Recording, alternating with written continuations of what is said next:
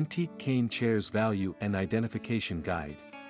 Perhaps one of the most valued items amongst the antiques is an antique cane chair. Its intricate designs that execute skilled craftsmanship prove to be an eye-catcher for many. However, the process of identifying and singling out an antique cane chair could prove to be quite a tedious task, it also requires some sleuth action on your part. What might seem to be a welcoming antique cane chair could even unveil itself as a total refurbished scam. This article is dedicated to all collectors, resellers, antique enthusiasts, and also to those aspiring to venture into this field. We will go through a brief history of different types of chairs and their respective timelines. Furthermore, this article will also incorporate some quick tips and tricks to help you stay away from scams and stay foolproof. How to determine the age of an antique cane chair. The best way to attain a tentative manufacturing date is to take notes of its manufacturing date, designer slash brand, and of course its style. Style has more to do with the age of an antique cane chair than one can imagine, a lot of styles are exclusive to a certain era and modern-day designs are simply an adaptation of the former. In short, here are a few things you need to keep an eye out for. Manufacturing date and brand logo. Types of joints used, this helps identify the era or period the chair must have been related to. Saw marks, before technological machinery made its debut, the primary method to manufacture cane chairs was via the saw. Any chair that has saw marks was probably a product before the 1800s. Type of design, we will talk more about this in the section below. What are the different types of styles of antique cane chairs? This factor comes in very handy when identifying and authenticating antique chairs. This is because most designs are affiliated with a certain time period which helps us determine the age of the chairs. We will be listing down a few styles along with their time period to help you gain an insight into the verification process. Elizabethan, 1520 to 1620. Early American style, 1640 to 1700. Caroline slash Restoration, 1660 to 1685. Queen Anne Style, 1720 to 1760. Rococo, 1730 to 1770. Chippendale, 1750 to 1780s. American Empire Style, 1805 to 1830. Victorian, 1830 to 1900. This antique Victorian-era chair is around 110 to 120 years old, perhaps older. It's in very good condition for its age, and can be used for seating if you like. Cane is in excellent shape with only one tiny split in the upper right area of the seat, please see photos. Measures approximately 17 wide, 20 front to back, and 35 tall. I'm not sure of the type of wood. The finish is not original, but it was refinished over 65 to 70 years ago. The chair was recaned sometime in the late 60s early 70s. Arts and Crafts Style, 1880 to 1910. Art Nouveau Style, 1880 to 1910. Edwardian, 1901 to 1910. The arched top rail above a rounded cane back with inset painted oval plaque. The sides and seat fully caned. Round tapered and fluted legs in front and splayed legs in the back. Removable upholstered cushion. Arms, side rails and back painted in pinstripe. The front seat rail painted with florals. On original casters. Seat cushion is 6 inches thick, raising the seat to a height of 20 inches. Art Deco style, 1925 the 1940s. Pair of Bentwood armchairs, Model A811-1F designed by Josef Frank or Josef Hoffmann in the 1930s. It's not established to this day which of the, the two gentlemen who actually designed this model, who also exist without the armrests. The literature states that it was either on of them. Frame of stained birch. These examples are in overall a very good vintage condition with new brown leather upholstery to the seats. A few small repairs to the cane backrests but hardly visible. Both chairs mark with original sticker from Thonet. Mid-century modern style, 1933 to 1965. Three years after designing his iconic Wassily chair, which is believed to be the first bent tubular steel chair design, Marcel Breuer created the Cesca chair, 1928.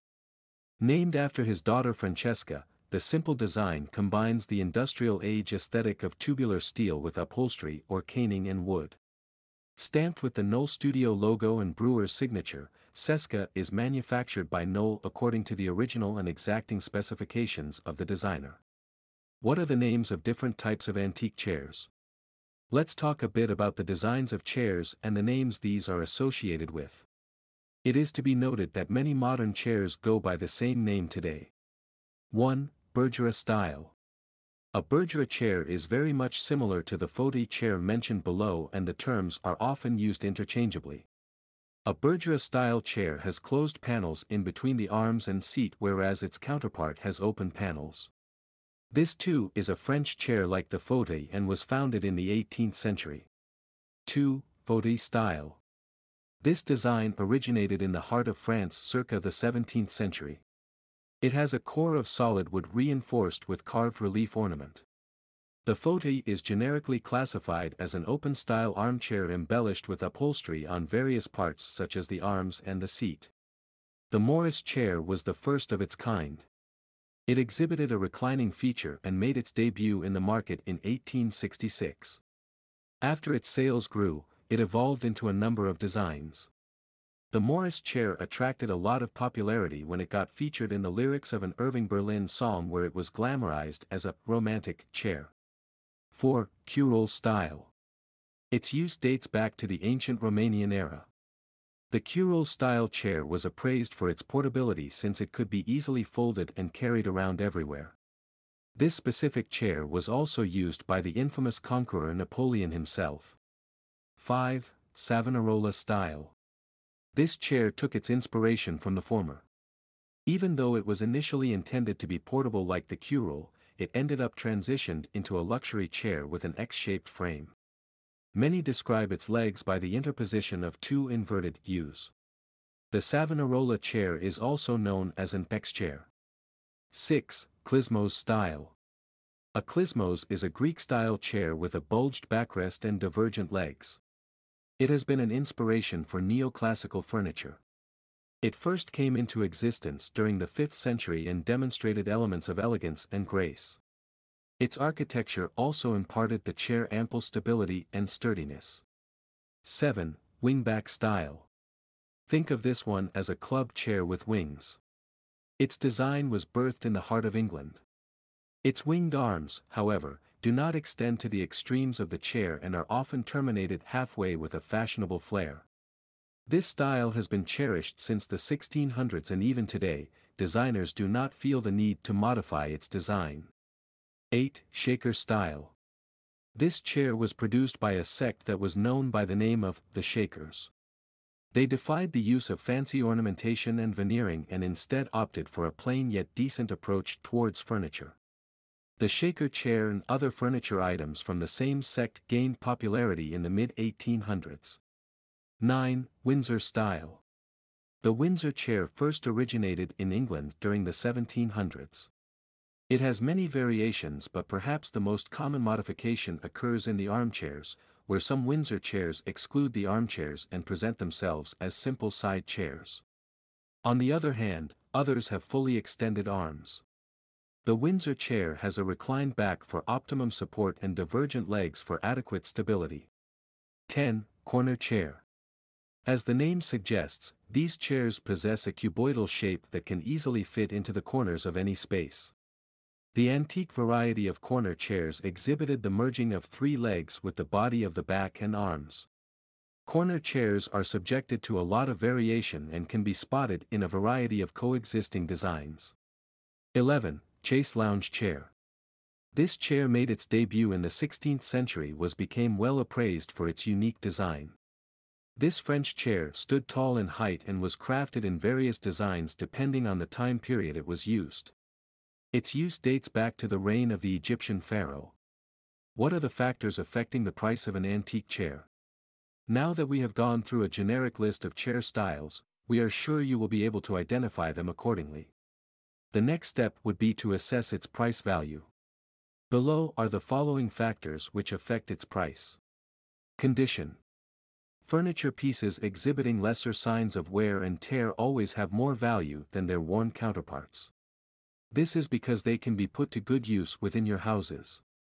Brand Certain brands had secured a position of royalty back in the day and so their furniture items were highly valued.